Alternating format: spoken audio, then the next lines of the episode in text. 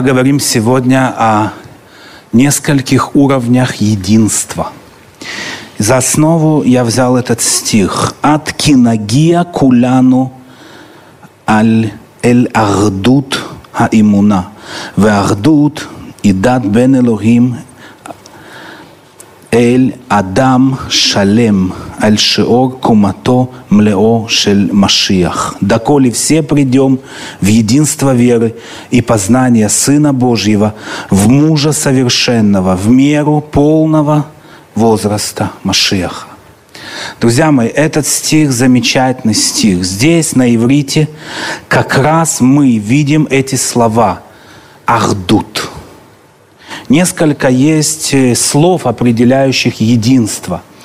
Я нашел пять слов, э, четыре слова на иврите, конечно, может быть и больше, но есть четыре ключевых слова на иврите, которые объединяют понятие единства. Это ахдут, шутфут, шлемут и эхидут.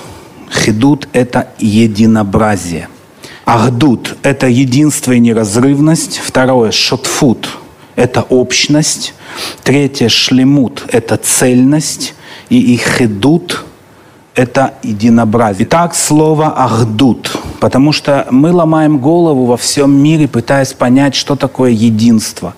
Иврит отвечает на эти запросы и раскладывает нам и дает нам очень понятное значение. Слово «ахдут» берется из корня «эхад». Корень «эхад» – это один или един. Поэтому, когда у нас э, произносится так «Адунай Элогейну, Адунай Эхад», то это значит, что он один, но в то же самое время он один в многообразии. Какой предлог мы ставим впереди слово «эхад». Вы знаете, что обозначает «афехад»? Это никто. А что обозначает «колехад»? Это каждый. Поэтому само слово «эхад» ни о чем нам не говорит, а все говорит нам тот предлог, который мы поставим перед ним. Все зависит от того, какое назначение мы дадим слову «эхад». Если мы поставим «аф», то получится «никто». Если поставим «коль эхад», то получатся «все». Поэтому, если ты один, то ты никто. Но если ты приглашаешь в свое единство других людей, то тогда ты ставишь предлог «коль». И получается «каждый». Поэтому слово «эхад» само по себе очень важное. Но ты можешь вращать его, и оно будет носить отрицательный или положительный фрагмент. Понимаете это, да? Послание к Ефесянам, 3 глава, 4 и 6 стих написано так. Апостол Павел говорит, «Вы можете усмотреть мое разумение тайны Христовой». Это Ефесянам, 3 э, э, глава, 4 стих. В чем эта тайна? чтобы и язычникам быть сонаследниками, составляющими одно тело и сопричастниками обетования Баишуа Машех. Апостол Павел соглашается, что единство между язычниками и между евреями – это огромная тайна, разгадать которую не могут даже самые пытливые умы. И он говорит, мне возвещена тайна Машиаха, что евреи и язычники, они находятся вместе в Иешуа Мессии. Он соглашается, что единство между противоположностями является тайна, потому что как достичь единства между евреями и между греками – исторически несовместимы эти народы, ни ментально, ни культурно, ни религиозно – но в Иешуа, в Мессии, мы можем прийти к этому состоянию. В этом уникальность этой тайны. Что а, стена, которая разделяла евреев и язычников, она была разрушена посредством Машеха.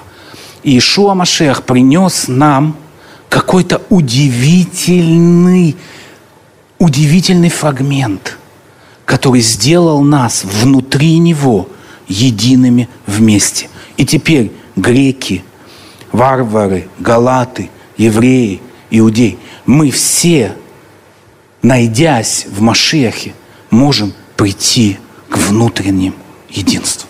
Друзья мои, понять умом это невозможно. Это огромная тайна. Потому что на протяжении всех веков евреи отделялись от язычников, а язычники, в свою очередь, отделялись от Израиля. Мы всегда работали на разъединение, на разрыв. На протяжении многих веков господствовали теологии из тех сторон, и с этих сторон, что общего между нами ничего быть не может. Но мы видим, что это достигаемо – и это уже было во времена апостола Павла. Во времена Шауля это было, когда он объединял иудеев и неиудеев вместе под главою Машеха. И, друзья мои, и это величайшая тайна. И поэтому а, а, а, те люди, которые говорят о том, что все единство это просто, вот давайте всех построим вот так – Друзья мои, мы можем всех построить вот так, но это не значит, что у нас будет единство. Понимаете? У нас будет просто общая какая-то форма, но у нас не будет единства. Единство – это тайна, это духовная химия, которая приходит с неба и которая делает нас одним. Слово «хад» или корень «хад» – это острый, вы знаете, когда ты хочешь сказать острый нож, ты говоришь сакин хад, то есть острый нож. Острый, четкий, ясный, точно обостренный, но, друзья мои, это то, о чем важно и нужно помнить. Единство – это прекрасная вещь. Многие мечтают о единстве, но единство недостижимо до тех пор, пока ты не прошел духовное обрезание. Пока острый меч Слова Божьего не умертвил тебя и не отрезал от тебя все лишнее. Иллюзия единства. Почему я называю ее иллюзией? Потому что она недостижима, пока человек, который хочет прийти в единство, не умер для себя. В браке вещи происходят то же самое. Пока муж пытается перевоспитать жену, а жена пытается перевоспитать мужа, Пока они пытаются друг на другом издеваться, они никогда не будут счастливы, и единства между ними не будет. Но как только они умирают в своих желаниях друг друга переделать и начинают принимать друг друга такими, какие они есть, они начинают любить и ценить и уважать друг друга. И оказывается, что-то даже доброе есть в друг друге, и что-то даже хорошее появляется. Почему? Потому что ты умираешь для своих претензий. То же самое существует в коалициях, в общениях, в церквях, в сообществах. Пока люди, стремящиеся к единству, не пройдут через острый предмет под названием меч Слова Божьего, пока Господь не сокрушит и не обрежет человеческое сердце, единство – это недосягаемая форма. Как в семье. Она одно слово, ты три слова – ты три слова, значит, она пять слов, значит, ты восемь. Обязательно последнее слово должно быть за тобою. Ты восемь, она шестнадцать. Все умножается, и гора нарастает. Кто будет мудрее, чтобы он заткнулся? Кто первый замолчит? Кто первый замолчит, тот пришел в понимании хад обрезал свое сердце. Потом мы только с возрастом начинаем, с временем начинаем понимать, что не надо никому ничего доказывать, что переделать друг другу мы не в состоянии. Мы не можем перевоспитать людей, мы можем только воспитывать самих себя. И единственное, чем мы должны заниматься на самом деле в нашей жизни, это воспитывать себя, а не других. И даже в воспитании детей нам не надо их постоянно нравоучать. Нам нужно нравоучать себя. Дети посмотрят на нас и сделают то, не как мы говорим, а как мы живем. И в конечном итоге воспитание – это не процесс слов. Воспитание – это процесс твоего импульса, который ты излучаешь или транслируешь на жизнь ребенка.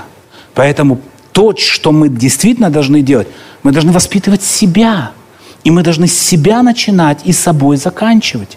И если мы работаем над собою, не над другими, а над собою, то мы проходим к очень важному моменту. Мы допускаем нечто острое от Бога обрезать наше сердце. И ты знаешь, как хорошо общаться с человеком, у которого сломанное сердце. Ты когда видел таких? Людей, которые пережили травмы, пережили горе, пережили болезни, пережили крушение, пережили испытания, пережили плач, слезы. Ты с ними разговариваешь, у них нету никакой шармы, у них нет никакой пыли, у них нет ничего наносного. Они настоящие, потому что боль очищает их сердце. А когда ты общаешься с человеком, у которого все хорошо и все прекрасно, и жизнь удалась, и все замечательно, ты видишь, сколько, какой большой бункер вокруг его жизни. Практически невозможно добраться до сердцевины. Поэтому острое очищает нашу душу. Поэтому везде в Писании мы видим, как воспевается понятие о сокрушении человеческого сердца. И когда человек не сокрушен, он никогда не может прийти в единство. Единство – это иллюзия для людей, которые не сломаны, не сокрушены и никогда не знали боли. Поэтому что бы мы ни говорили, что мы едины во Христе, в Духе, в Писании, это все недостижимо, друзья мои. Единство достижимо и даровано людям, которые сокрушены и знают, что такое боль. Когда семья переживает страдания, и она проходит через испытания, друзья мои, она объединяется. Настоящее единство – это смерть для себя. Настоящее единство – это умереть для себя и жить для других. Послушал я эту э, мини-проповедь пастора Хазина Олега. Вот. Ну что, он э, движется в Павловском учении, да, то есть вот а еще один элемент этого учения, что Павел создал понимание что тело э, Машиха, что тело Машиха составляет верующие в него, вот, и туда входят как и евреи обрезанные, так и необрезанные всех национальностей, вот, а голова у этого тела это есть сам Иисус Христос, сам Мессия, да, вот он создал такое учение, что существует такое тело, духовное, духовное тело. Вот. И мы, то есть, то есть верующие в Иисуса Христа являются э, э, являются членами этого тела. Вот. Он дает такое понимание. Вот. И ну, вот на основе этого учения он, Хазин дает понимание, что все едины, то есть э, в этом теле, да, то есть, а как в это тело войти, то есть уверовать, что, э, ну, как э, апостол Павел говорит, если будешь веровать, что Иисус Христос Господь, то есть подразумевает вот Господь вот в этом месте Писания, он, то есть его Писание – подразумевает, что... Что подразумевает под словом «Господь»? Ну, некоторые говорят «Господин», а некоторые говорят «Бог». То есть, если будешь исповедовать Иисуса Богом, вот, и сердцем веровать, что Бог Отец воскресил его из мертвых, спасешься. И вот таким образом ты рождаешься свыше, как они говорят, да, и попадаешь в тело Мессии. То есть становишься членом этого тела. Вот. Ну, это в противовес тому, что, собственно, Бог говорит. Бог говорит, что э, есть Израиль, есть Израиль. здесь вот как раз Израилю противостоит вот это вот тело Мессии по Павлу, да? То есть, а чтобы в Израиль войти, нужно что сделать? Нужно завет заключить с Богом, а, то есть бритмила, обрезание – и стать э, частью Израиля, членом э, Израиля. Вот, то есть вот, а, то есть опять это, это ложь, а, ложь апостола Павла. И Хазин говорит, что вот э, если ты вошел, значит, в тело Мессии, ты являешься э, членом тела Мессии, ну, понятно, что ты спасен, да, и что ты, э, что мы едины в этом теле. То есть нет ни Елена, нет ни э, еврея, нет ни татарина, нет ни скифа и так далее. Вот ложь, а, очередная ложь апостола Павла, да, и здесь он просто ну, развивает эту ложь э, и говорит, что тайна, тайна, чтобы объяснить, а, а как объяснить, а как, как ты можешь объяснить ложь? Ложь. Поэтому он говорит, это тайна, тайна. Вот так вот. Вот, вот очень мое понимание. Ну, раньше я тоже свято верил именно в это, что и ну, не понимал, как это, но вот примерно было такое понятие, что есть э, духовное тело значит, э, Мессии, он сам глава, э, руководит этим телом. Вот. А, и получается, что там об Израиле вообще ничего не говорится. Вот. И получается, что вот как раз это тело противосто... противостоит.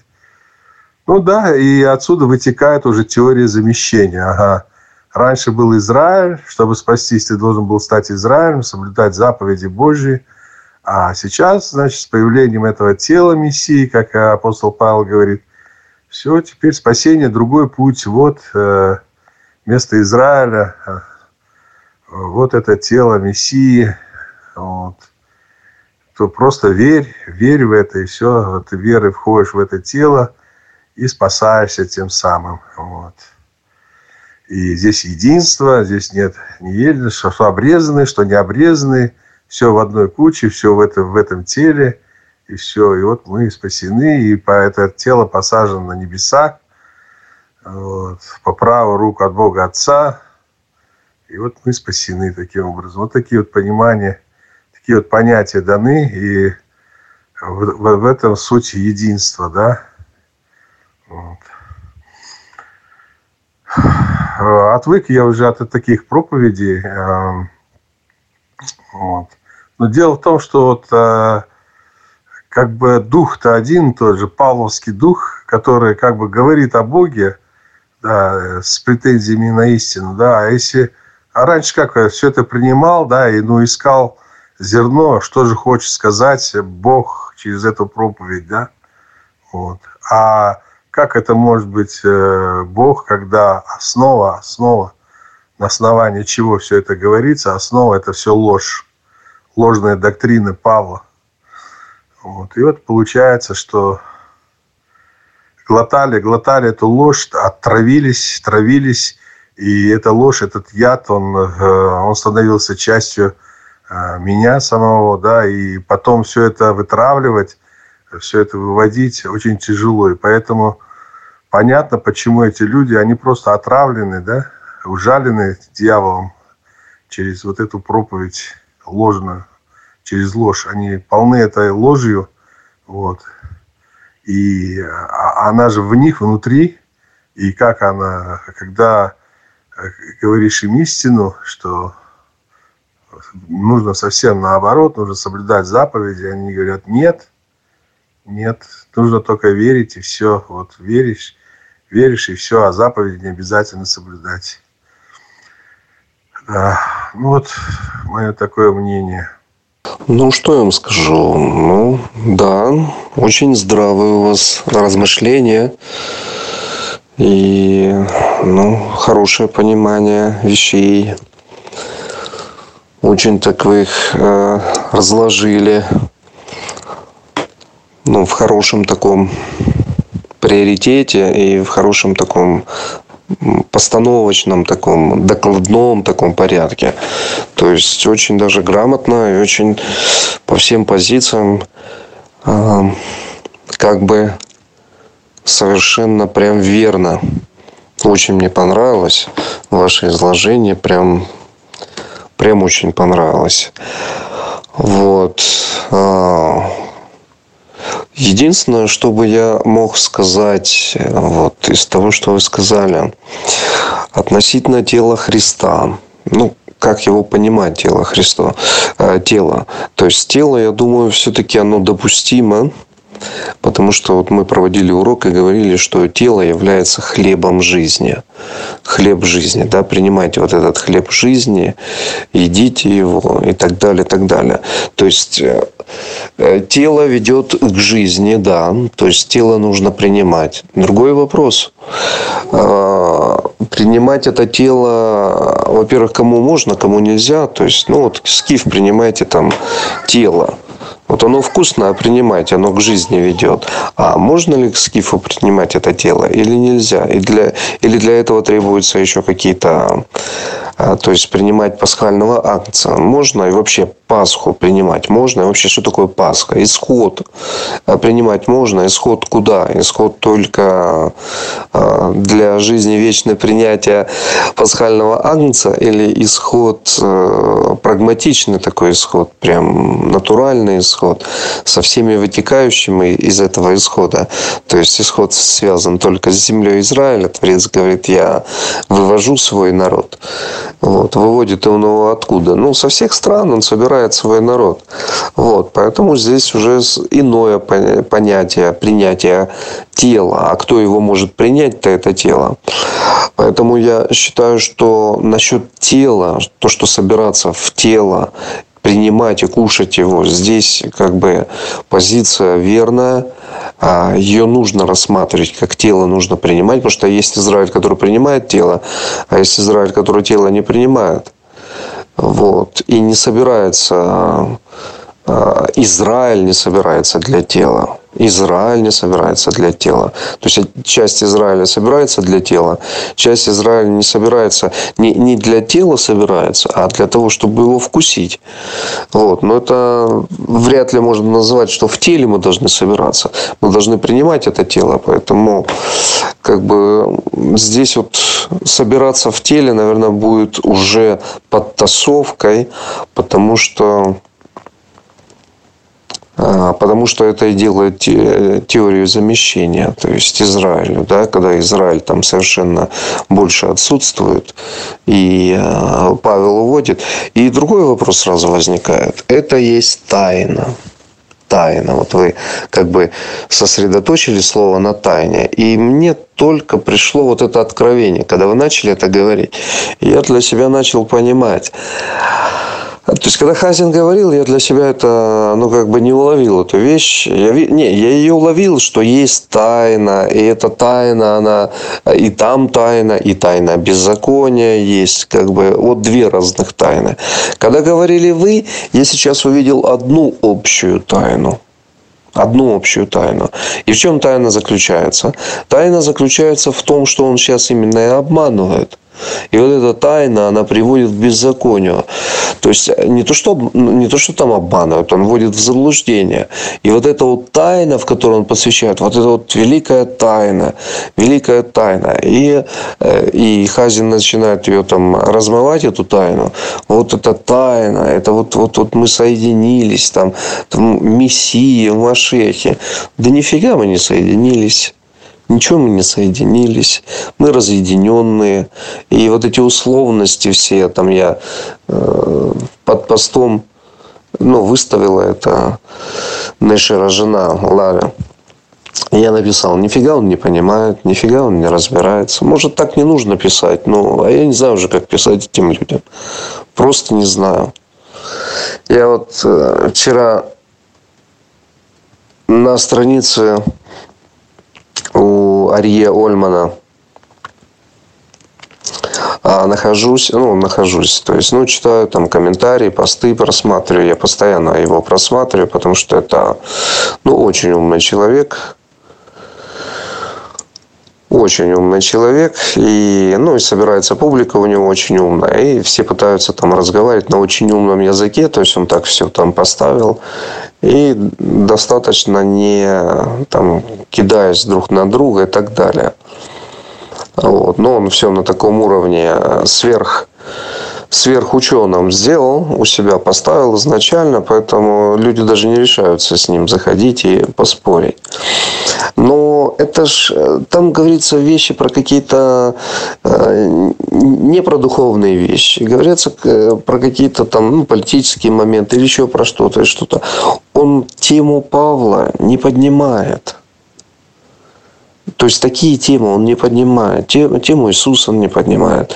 Тему Павла он не поднимает. То есть вещи, которые духовно, люди в это ну, свято верят. Они просто, они просто погружены в это. Они ну, живут этим. И сейчас им сказать там, они свято верят, что Павел там предел всей святости. И как Блин сказал, он-то нам рассказывает всю, все вот эти вот потаенные места. Без него-то мы вообще Мессию не можем понять. А, то есть э, все, ужаленный человек. Он ужаленный и понимает, что при жизни Ягушева в действительности не смог оставить здравого учения, чтобы понять, о чем она. Для этого должен был прийти какой-то другой и рассказать его. И таким образом получится, что Павел может даже круче, чем э, Иисус, потому что Иисус не смог ничего оставить. Ничего.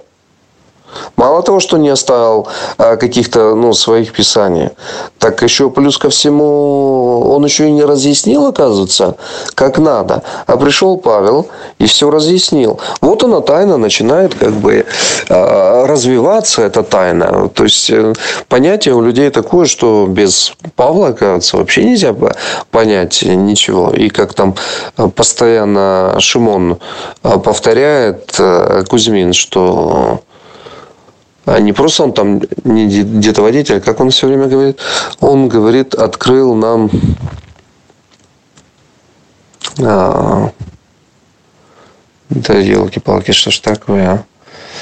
а он это постоянно говорит, постоянно. То есть там еще, когда мы общались, мы там с ним переписывались или разговаривали, так он мне постоянно говорил, ну, еще до того, как он понял, что Павел беззаконник, до того он мне говорил, ну вот он рассказывает все о домостроительстве, он нам рассказывает все домостроительство, как все строится.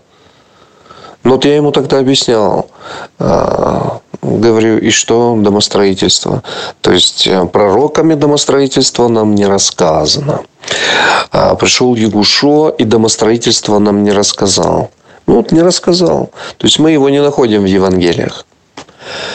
Бог говорит, заключает закон э, через Евангелие, через Новый Завет. То есть, а оказывается, в этих Евангелиях, в этом Новом Завете, Новом Завете, именно Завет Машеха, оказывается, и ничего не понятно. А как же домостроительство-то будет? И для этого должен был прийти Павел, чтобы отдельным каким-то э, форматом в отдельных каких-то посланиях рассказать, а как же это домостроительство будет проходить. Я говорю, ну как-то не связывается. Ну, как-то вообще не связывается. Получается, зря а, ну, учил, ну, мы повторяемся уже который раз. Получается, зря Ягушо учил, учил своих а учеников, ничего им не передал, по сути, никакого домостроительства нет. И вот нужен был Павел с домостроительством.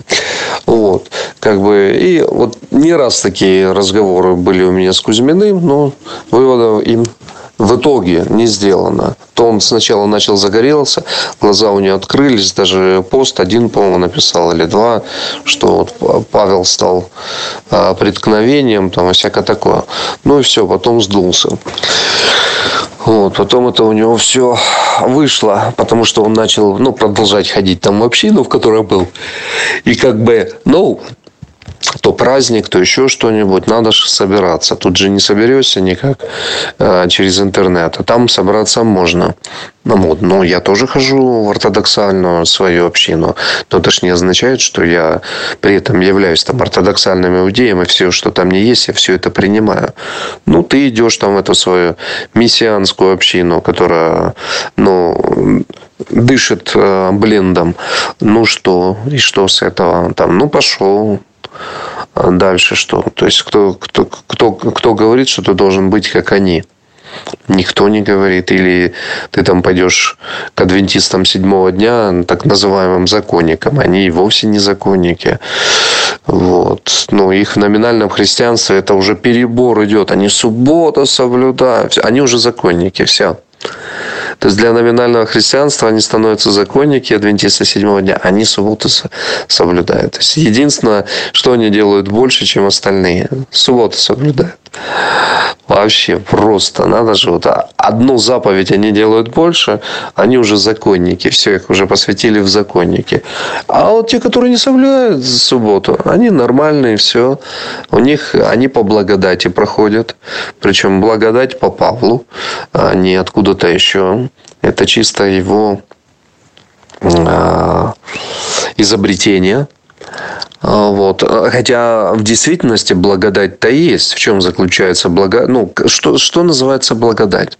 А, это не называется благодать э, там, в 53 главе Исаия. Это не называется благодатью. Или еще где-то. Это не называется благодатью. Это называется тем, что Бог дает спасение своему народу. И опять-таки там сказано не всем. Там конкретно сказано не всем. И это повторяется не раз, не всем. Сам Бог не всем дает спасение. Если бы он хотел он бы открывал бы всем. Вот он, Иисус пришел, все, приняли. Все, ура, победа. Все. Бог делает по-другому. Вот такой вот у нас Бог. А он по-другому делает. Он одних подпустил, других отвел. И не дал им.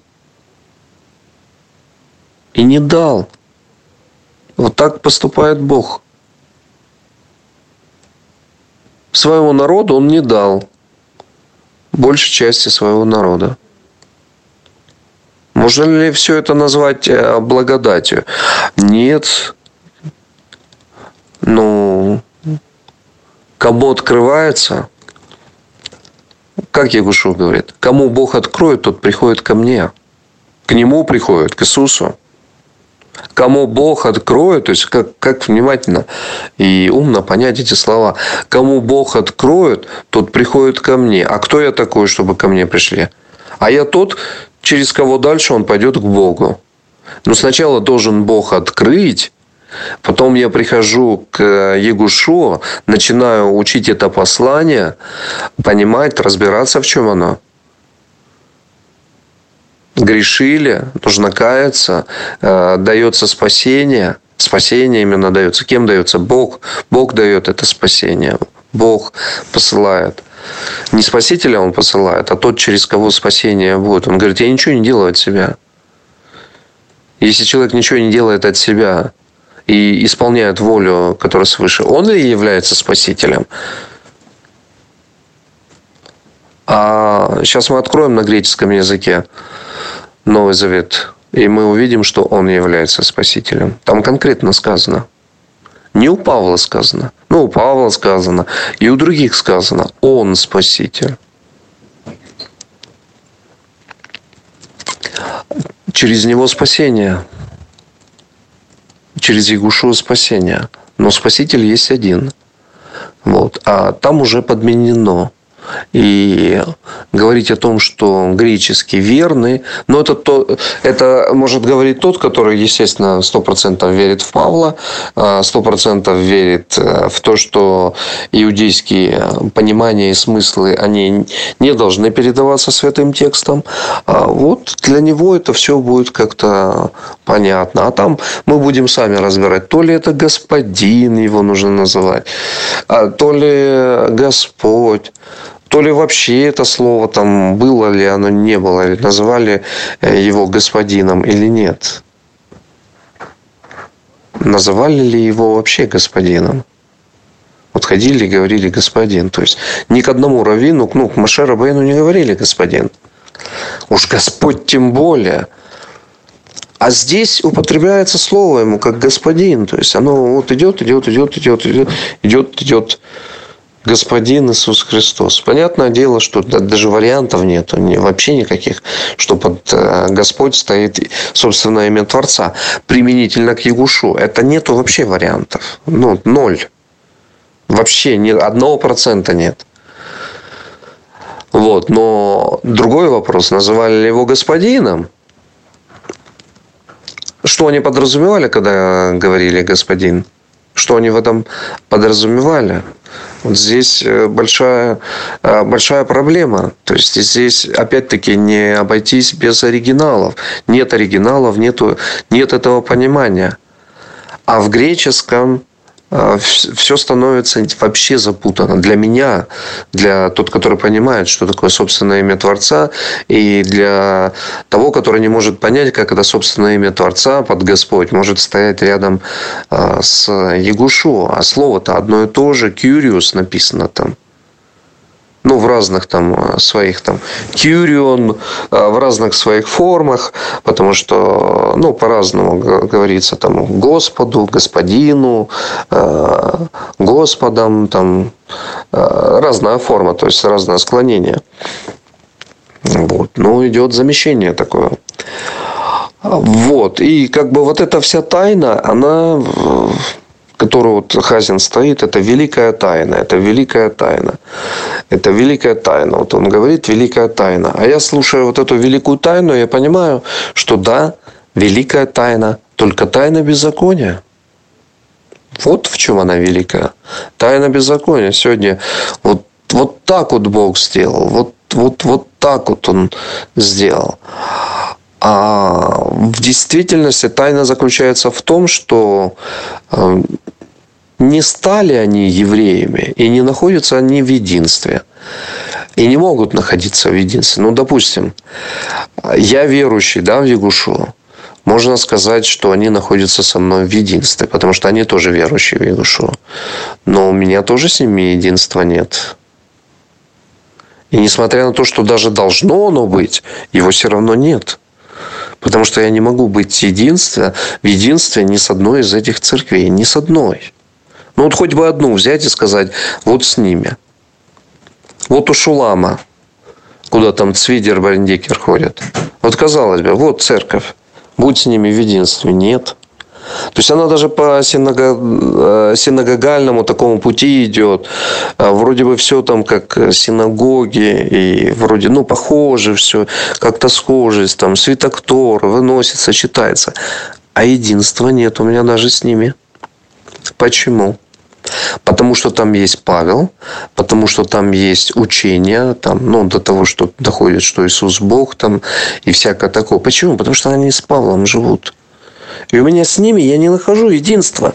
Я хочу найти хоть с какой-то мессианской общиной единства. Я его не нахожу. Я не нахожу его. Ну, не нахожу я его, потому что там присутствует этот Павел. И этот Павел где-то в том, или в другом, или в третьем, или в четвертом понимании, он ломает вот это единство. Он не позволяет мне быть с ними в единстве. То есть, я понимаю, что мы разные совершенно. Не во всем, но разные.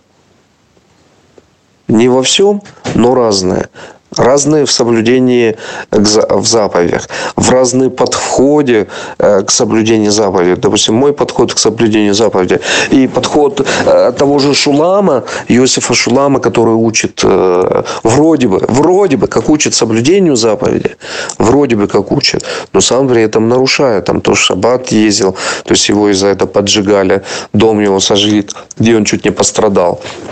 Подожгли кто? Ревнители закона. Если они видят, что человек живет э, в среде такой, э, ну, ортодоксальной, и при этом в шаббат все э, пешком ходят там в синагогу, а этот куда-то раз садится на машину, уезжает. То есть живет один нарушитель шаббата, и все и едет непонятно куда, а в шаббат не ездят и, и так далее и тому подобное. То есть они видят среди себя нарушителей, они ревнуют за Бога, они ревнуют, за закон ревнуют. Они не хотят, чтобы развращал. Сегодня один ездит, завтра два ездит. То есть ну, так работает эта схема. Сегодня одна там встала, э, со стула девушка. За ней тут второй же стал. Э, и пошла эта колесница все. Третий встал. Вставать можно. Да непонятно, можно, нельзя, но встает же. Ну и давай, и рефлексы пошли. И все начинают быть нарушителями. А Творец говорит, через Новый Завет, через Новый Завет на сердце Тара будет записано. То есть люди будут любить ее, соблюдать. То есть э, вот такое сердце должно быть. А ну какое тут любовь к соблюдению, если ты нарушаешь, там, сын на машине тоже едет. Сейчас-то, может, он не ездит, потому что ну, несколько лет прошло, человек, человеку свойственно изменяться там, и так далее, это хорошо когда видит, что все-таки правильно вот так.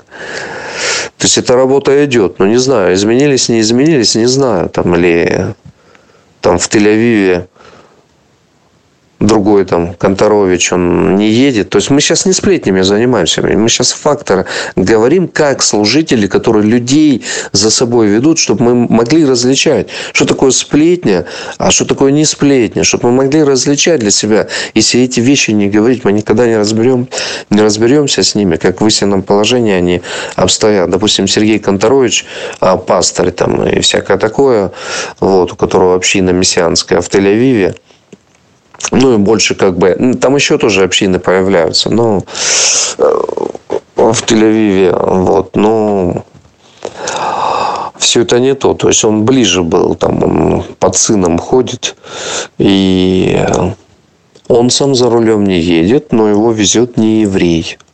Но мы в одном теле. Обалденно получается, а? Значит, Конторович в теле Мессии – он в шаббат сам не едет за рулем. Но он на машине едет. Это, то, это уже нарушение. Ты поддерживаешь того, кто везет тебя.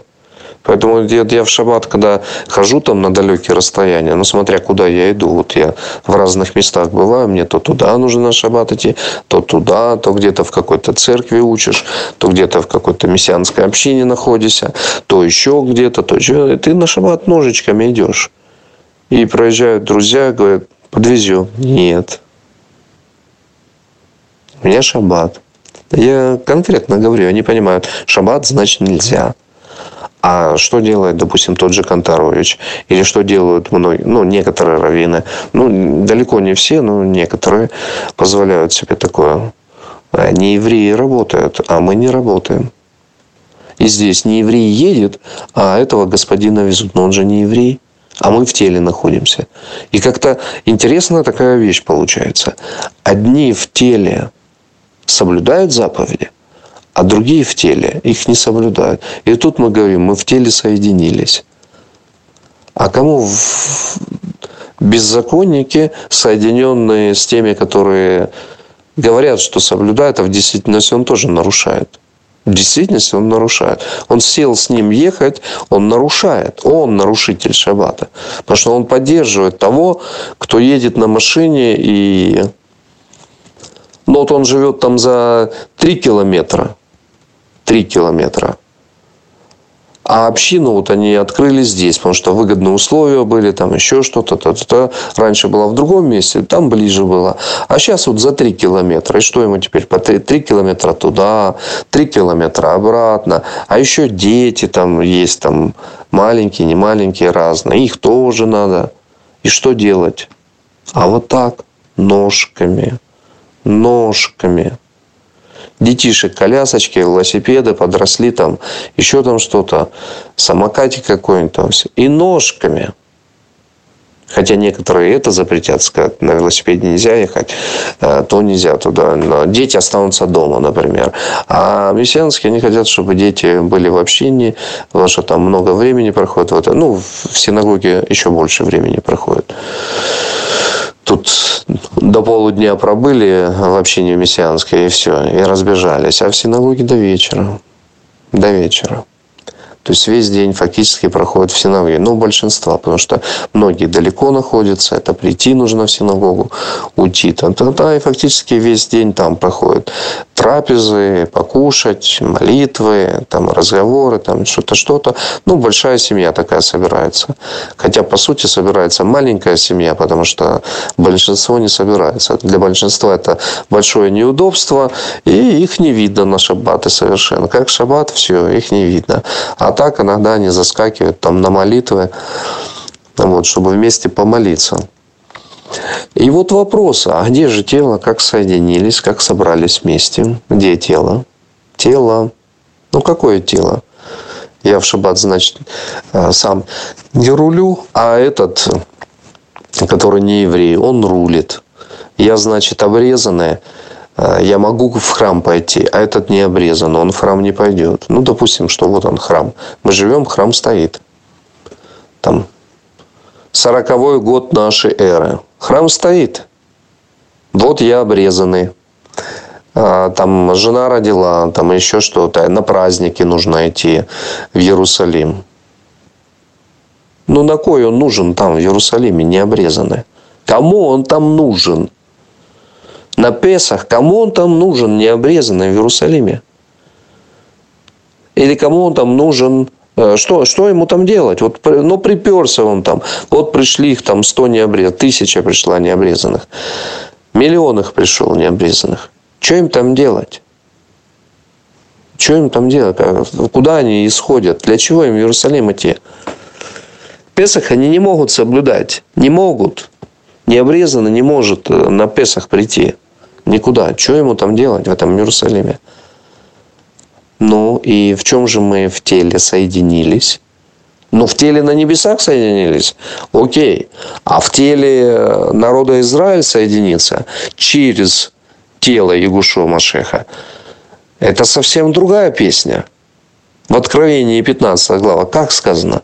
«И поют песнь Моисея, раба Божия». Песнь Моисея – это Тора. И песнь Агнца. Вот здесь собирается песнь Моисея – это Тара, то есть заповеди Божьи, Божьи заповеди, не Моисея а заповеди. Моисей сам не выполнял заповеди, там, обрезание ребенку своему не делал, обязан делать, а он не делал. Что он там ждал, кого он ждал, непонятно. Но он не делал. А здесь поют песнь Моисея, песнь Моисея – это Тара, которую Бог дал. И песнь Агнца, то есть Агнц добавляется к песне Моисея. А просто петь песнь Агнца не катит. Или просто петь песню Моисея тоже уже не катит. Новый Завет пришел. Бог заключает Новый Завет со всем Израилем. Вот. Поэтому вот такую песню нужно петь. Вот я пою эту песню а товарищи не поют эту песнь. О каком единстве у нас речь? А о теории замещения, да. О единстве нет.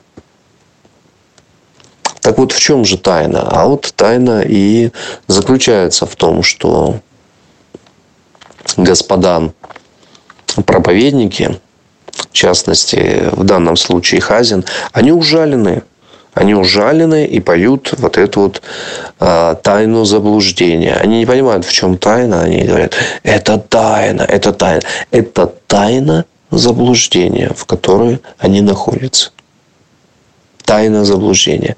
Они посвящены в тайну заблуждения, выйти с нее сами не могут. И здесь что должен сработать, кто должен сработать. Дух истины или мой дух, который говорит Егушу, который я дам, и он разрушит. А потом я уже приду и уничтожу, ну, собственным приходом. Кого он уничтожит? Ну, остатки, которые не пойдут за, э, за истиной, которые будут продолжать верить э, во всю эту гнусность. Вот, так прежде чем делать какие-то воссоединения, он про что он говорил? Про Ихат. Ну, давайте посмотрим на Эхат. А теперь здраво посмотрим на Эхат. Вот есть так называемый условно народ Израиля. Есть ли у Хазина с этим народом Израиля какой-то эхат, какое-то единство? Есть ли оно или нет? Нет единства. Почему? Нет понимания. Ну, можно сказать, они же не, э, в теле не находятся, они же в Иисуса не верят. Да, они не верят. И они не верят, потому что они видят полное беззаконие со стороны всего номинального христианства, включая Хазина в том, в том числе. Включая Хазина в том числе, потому что они в нем тоже увидят беззаконие. Они послушают его проповедь, они услышат беззаконие. Прямо в проповеди услышат беззаконие. Я же слышу беззаконие в проповеди его.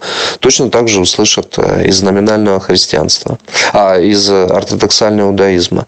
Они услышат беззаконие. И вроде проповедь такая вот, вот проповедь, да, это не рассказы там а, мудрецов, а здесь проповедь. Вот мы в это верим, и мы это все проповедуем. И это считается, мы находимся в духе. А в действительности мы верим в ложный дух. Этот ложный дух порождает нам говорить ложные вещи. Мы не хотим дать оценку этим ложным вещам объективно сказать. А в действительности это не так. Не, он, конечно, э, ходит там и э, деньги платит там товарищ из э, Южной Кореи, ну да, из Южной Кореи, вот из Сеула. Они под ним ходят, он им там подкидывает денег, он миллионер там или миллиардер уже, скорее, ну раз у него миллион последователей, все там десятины платят, ну что там невозможно не платить, там построено все четко. Вот, поэтому он поддерживает вот эти еврейские все движения, подкидывает им денег, поэтому они везде путешествуют, ездят по всем странам. То есть, по сути, он их там собирает. Они под ним ходят. Они ходят под ним. То есть, это его организация, он их поддерживает. Все вот эти, почему у них ролики такие хорошо записанные? У них есть возможность.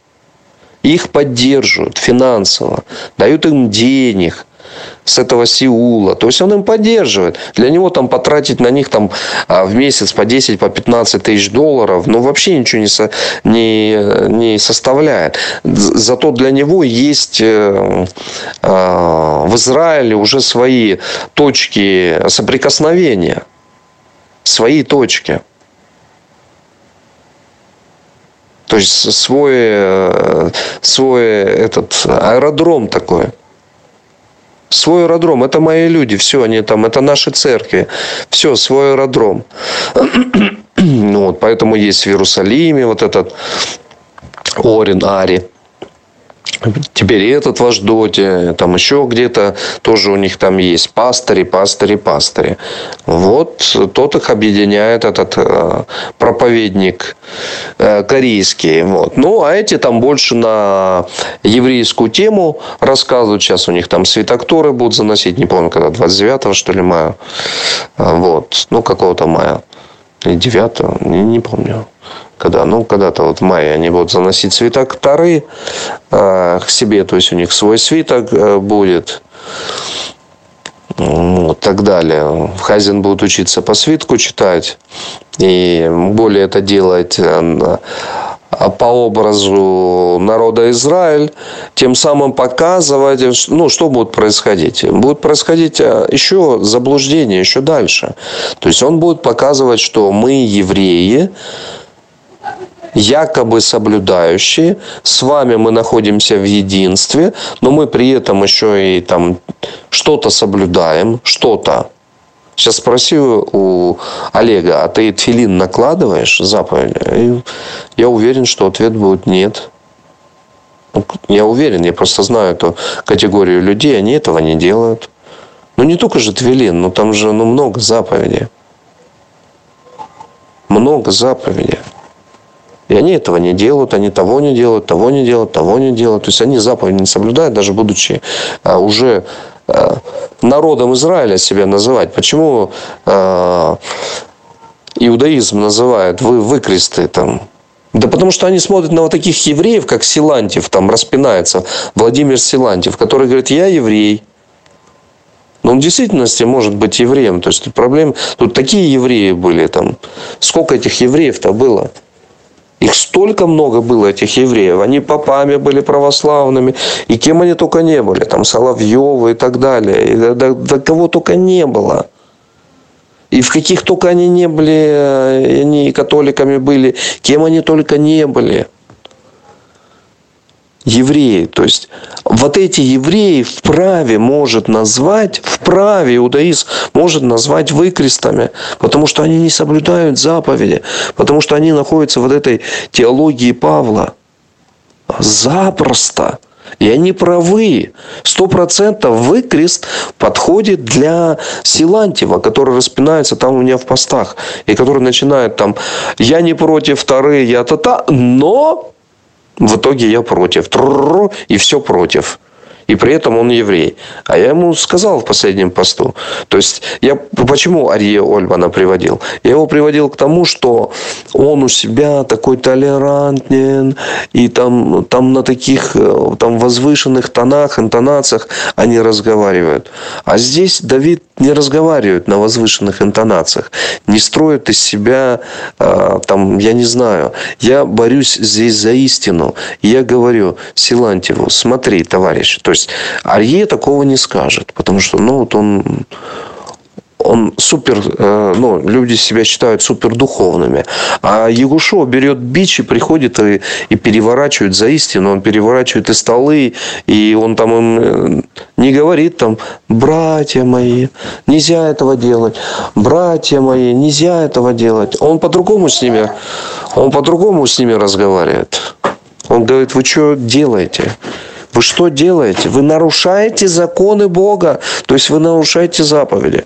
А что этот делает Силантьев? Он учит против Торы. Я за Тору, но учит против Торы. Соблюдать ее не надо. А я за Тору. Было бы сказано. Ну, Павел номер два. Вот он, конкретно Павел номер два. Я за Тору, но соблюдать ее не надо. Ее невозможно соблюсти. За какую ты Тору? Бестолковый ты товарищ. Ты в действительности учишь против Торы. Конкретно, вот я говорю, ты учишь против Торы, вы, ну, естественно, я к ним обращаюсь, вы учите против Торы, против заповеди, и по закону Бога по Торе вам положена смертная казнь за то действие, которое вы делаете. Потому что Бог сказал, если евреи будут учить вас уйти от этого закона, уйти от соблюдения, смерти должны быть преданы. Но это же не мной придумано. Это Бог говорит, чтобы народ не развратился. Тут человек называет себя евреем, и тут он говорит, ты не понимаешь, ты глубин не понимаешь, ты не разобрал. Я не понимаю Павла. Это я Павла не понимаю. Я, я не то, что его не понимаю, я его насквозь вижу, чему он учит. Не просто не понимаю я его, а вижу насквозь наперед, чему он учит. Причем то, что, то, что понимает Силантьев, я это тоже понимаю. Про те глубины, про которые он говорит, там, я это тоже понимаю. Он думает, что он такой вот супер-попер духовный, и это понимает. Я это тоже понимаю. В то, что он верит, я это понимаю. Только я еще понимаю, что это неверно. Что это идет против закона. И что это позволило пойти против закона. И вот это стало тайной беззакония. А научил человек беззакония. Скажите, как его зовут? Бу. Та-та-та-та-та-та. Ра. Та-та-та-та-та-та. Шауль. Шауль зовут его. Вот так вот тайна беззакония стала в действии. Вот это да, 38 минут. Но я думаю, уже пора выставлять нам такие, а, такие ответы, потому что они заслуживают общего внимания. То есть прям можно ставить пост, э, можно ставить видео Олега Хазина – можно ставить ваш ответ, можно ставить мой ответ. То есть все это можно выставлять в один пост и можно показывать э, для общего прослушания. Кто захочет, тот услышит. Кому Бог откроет, тот услышит через кого. То есть мы заставить никого не можем. Бог открывает. Когда я говорил это 6 лет назад, а у слушателя у меня не было. Все крутили у виска пальцем и чего-то еще там делали. Слушателя не было. Некому было. Прошло шесть лет, появилось, кому Бог открыл. Бог открыл. Не то, что там я. Бог открыл. Это Бог делает. Он открывает. Он открывает тайну беззакония. Учителей про то, что Павел ложный, там, ложному учит и так далее, было больше, чем достаточно за эти две тысячи лет. Но тех, кто говорит, что тайна беззакония заключена в нем, и что он сам является человеком беззакония, ну, в греческом сказано человек беззакония, там сказано человек греха, это две разных вещи. А человек, который грешит, сам, сам человек, или человек беззакония, который учит других беззаконию, он человек беззакония, он других учит беззаконию. Это разное понимание совершенно. И синодально уже врет, уже по-другому это э, передает. Вот, то есть э, вруны приходят, вруны уже научены неверно, они уже переврали и сделали еще более неверно в синодальном. И все, люди вообще потерялись. То есть сатан полностью их э, имя овладел. А кто открывает? Открывает Творец через Ягушуа. Мне открывает через Ягушуа его дух, дух Егушо, он, он ведет меня, он мне показывает, вот это неправильно, вот это неправда, вот это не соответствует. То есть я иду водительством его духа и могу дух, вот этот Павловский, который рассеян везде, могу его видеть. И поэтому я иду его и побеждаю. То есть никто не сможет, ну, никто не сможет устоять, а оправдать Павла. Никто не сможет. Все вместе соберутся, они не оправдают Павла. Нет у них шансов оправдать его. Поэтому это учение разрушится, и Творец начинает сейчас ускорять этот процесс. То есть, если уже появляются те, которые начинают это слышать, одни буксуют очень сильно, допустим, Шиман, вроде услышал, пошел, тут же забуксовал, раз съехал, то есть не выдержал. То есть, у него сатан побеждает в нем. Э, вот но находятся братья, которые это слышат. Это быстро происходит. У вас это произошло быстро. У, у Карлена это произошло быстро. То есть он быстро смог это, с этим разобраться. Очень быстро. Потому что у него и раньше были какие-то сомнения. Ему нужно было только немножко вот дать толчок и дать еще пищу и сказать, смотри, вот это, смотри. И он, да, точно так. А вот это, смотри, вот это это Точно, да, смотри, точно, ого, ничего себе, вот это ты открываешь там. И начинает дальше, дальше, дальше, дальше. А смотри вот здесь, да, точно, не совпадение, не получаю, не сходство. Ну, какие несходства? Ну, они, это ж явное несходство. Павел говорит, что на, кушать э, можно все. Говорит, говорит. Дальше Павел говорит, э, Э, этому э, ну да, Шимону, Петру. Шимону говорит, а что это ты тут учишь там иудеев быть иудеями? Вот что это ты их учишь? Шимон учит иуде... а не евреев быть иудеями. Иудеями. То есть не тайна вот эта бредовая, про которую рассказывает э, Олег Хазин. Не понимаю, что он рассказывает тут в посланиях Павла мы видим, что Шимон учит их быть иудеями, жить по закону.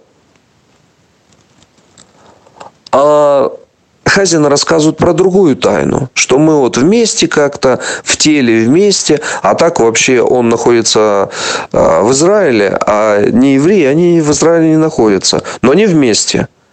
Вот в Иисусе они вместе. Вот это великая тайна. Но только один в Израиле живет. И подстраиваться, он свиток Тора уже будет э, вносить себе в общину. А церковь там, допустим, э, где-то там непонятно где, она свиток Тора не будет вносить. Почему? Потому что у нее есть Библия там на английском языке. Ну, зачем им свиток Тары? Или зачем им нужно изучать э, Атару по Раше там или по, я не знаю, еще достаточно много великих комментаторов, э, включая Рамбама и э, по Рамхалю понимать сущность всего. То есть зачем им это надо? Им это не надо. А оказывается, есть смыслы в Таре. Оказывается, они глубокие. Оказывается, и Тарута невозможно понять без комментариев и без э, устного предания, которое шло. Потому что есть моменты, которые в Таре просто непонятны. Мы это изучаем, и я просто этому обучен. И э, обучен я еще когда сам изучал Тару, еще у меня не было никаких комментаторов. Я, когда сам я изучал, я на 90%, вот первый раз я читал Тару в своей жизни, э, в Библии я ее читал, потому что у меня не было тогда никакого другого, другой возможности читать еще как-то. И я читал ее в Библии. И даже с Библии, даже из тех там перевернутых, завулированных каких-то там недосказан, недосказанностей, тот дух, который во мне был, который мне свыше дал Творец. Просто он меня спас мою жизнь. Я хотел точку поставить в своей жизни. А Творец спас и сказал, нет, я тебе дам, и ты еще пойдешь собирать а, ну, все мое стадо. И он мне дал дух. И я с этим духом, когда я читал э, Библию, даже ну, на русском языке, там в синодальном переводе, э, и не было другой возможности что-то читать, вот, я ее на 90% уже понимал, когда я читал уже потом с разными комментаторами, то есть уже изучал Тару взрослым образом, уже изучал ее правильным образом, то есть, э, э, ну, совсем правильно, да, то есть там, ну, достаточно много есть Тара э, с разными комментаторами, то есть и русский язык, и иврит идет, и идут комментаторы, одни комментаторы, другие комментаторы, третьи комментаторы, как они это все. То есть я для себя понимал, то есть это же за годы все складывалось, это учение все складывалось, складывалось, складывалось, дошло до наших дней, и сегодня уже вот это то, что там за последние 3000 лет было, сегодня это все вместе уже объясняют, как ну, нужно правильно Тару понимать и все остальное. И когда я уже с комментаторами читал, я видел, что а я уже сам все это понимаю. То есть я прочел в синодальном переводе ну, а, Тару, Пятикнижие Моисея, Моисея, ну, называется же по-русски Пятикнижие Моисея, на иврите Хумаш. Вот. Я это прочел, и я сам уже это все понял. Казалось, тут комментаторы собирали это 2000 лет, а я сам уже разобрался. Ну, не, не то, что большую часть, но в действительности 90% для меня полностью были понятны основные все вещи. И там где-то комментаторы помогали мне тоже где-то что-то додумать. То есть я просто а, прошел это и не осознал, а может быть там еще какие-то там а, варианты, потому что ну, нужно тут четко владеть э, языком Тары, то есть ну, оригинальным языком Тары, мыслить и понимать а, буквы правильным образом. И потом эти, это уже было для меня некими подсказками, потому что ну, человек не может сразу научиться всему. Вот раз и научиться всему. Но я понял, что я просто, ну, прям на стопроцентных 90%, на стопроцентных 90% я понимаю ее верно. И уже комментаторы за вот этот огромный вот этот срок, там, в, в тысячи лет, работая, постоянно изучая один от другого, больше понял, раз еще разобрали, еще больше понял. И это только дополнило мои знания, помогло мне некоторые моменты, а, ну, еще больше увидеть. А здесь мы в единстве. Мы эхат. Ну какой же эхат? Если народ Израиля, вот он он есть, и он Тору понимает. Он понимает, что такое грех. Он понимает, что такое беззаконие. Он понимает, что такое... Ну, формы беззакония не разные есть, но есть основная. Быть против закона, как это делает Силантьев. Он, он ни в коем случае, хат не находится э, с вот этим Ам Израиль, э, с народом Израиля. И он не находится, хат со мной, даже при условии того, что я верю в Ягушу. Я не нахожусь эхат с ортодоксальным иудаизмом, хотя я соблюдаю, возможно, даже где-то больше, чем они, потому что они что-то делают, а что-то не делают. Что-то они добавляют к заповедям, а я не добавляю к заповедям. Поэтому я делаю больше, чем они. Не в плане больше, вот 613, а они делают 3000. Нет, в плане больше, что э, исполняю правильным образом, это и есть больше, ближе к Богу, больше, ближе к Богу. Потому что не э, стараюсь не отойти от заповедей не идти по многим э, аллахот таханот, которые замещают заповедь или делают ее неверным. Потому что ну, написано там на все праздники нужно там, ну не на все праздники, но на основные праздники нужно зажигать свечи. И это заповедь, э, это заповедь Бога. Да, серьезно. Ну, давайте посмотрим. Покажите, где такая заповедь есть. Зажигать свечи, э, и что она становится заповедью Бога.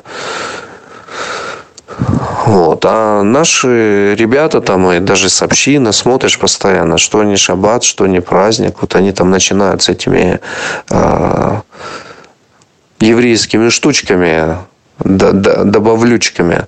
Начинают они бегать с этим. И заповедь от Бога, ну, не, не то, что заповедь от Бога они говорят, а вот свечи, там, то-то, то, там, а, начинают все это показывать, все это рассказывать, и как молитва читается, ну, ну это становится просто смотришь и думаешь, а у кого они учатся? Только не говорите, что вы здесь учитесь у меня. Вот вы вообще не можете находиться, а учиться-то не учитесь в действительности. Нормально. вот. Поэтому с кем в единстве-то? Я к единству с ортодоксальным иудаизмом очень близок. Очень близок. Единства им не хватает разобраться с Ягушо. Этого им не хватает разобраться. Этому мешает Павел. И те, которые за Павлом стоят, они, не, они мешают разобраться с Ягушо. Поэтому весь упор у меня сейчас стоит именно на это. Если это не перебороть, не сломать этот хребет, то будет полное заблуждение. Именно этот хребет нужно э, сломать, чтобы приблизиться к единству. Потому что если не убрать беззаконие, как единству не подойти. Потому что все научены ложно. Невозможно подойти к Ихат, к единству. Хазин рассказывает про свое какое-то единство про детско-садовское единство. Он рассказывает про единство между собой мессианским, э, ну так он себя называет, между теми христианами, как он их тоже отдельно от себя называет, но в Мессии они одни, при этом и он не соблюдает ну, правильно там и полностью заповеди. Может, он как-то и стремится их соблюдать, но еще не соблюдает должным образом. А те так вообще не соблюдают. А в чем единство? В словах? Мы в Мессии едины? В этих словах единство? Нет единства. С Израилем нужно быть э, едиными. С народом Израиль. Заповеди Бога должны, должны быть в единстве. С песней Моисея должны быть в единстве. И с Агнцем должны быть в единстве. Вот это даст единство. А разговоры из э, Павла единства не дадут. Так что тема эхат, единство, и быть одним, одно стадо будет, одним быть. Одно, эхат. Это подразумевается, я давно про это говорю, но это не только я говорю, это и, и многие каббалисты говорят, что один и единый составляют одно целое. Об этом говорит Егушо. Об этом говорит Егушо в Иоанна в 17 главе да будут все едины, как мы едины. То есть да будут все одно, эхат, как мы едины. Как един я с Отцом Небесным, так и вы будете с нами едины. То есть не три едины, не там еще чего-то, а именно едины. Все одно. Все одно должны быть в Творце и без народа Израиля там не обходится никак дело. Все, он же, он же это Израилю говорит, он же это не говорит там японцам. Он это Израилю говорит, чтобы были все едины в Творце, в нем. То есть в Творце объединяются все в единство, а не просто в Мессии. В Творце должны быть все едины. Мы с ним едины. А что сделал Павел? Он сделал всех едины, единых только в Мессии.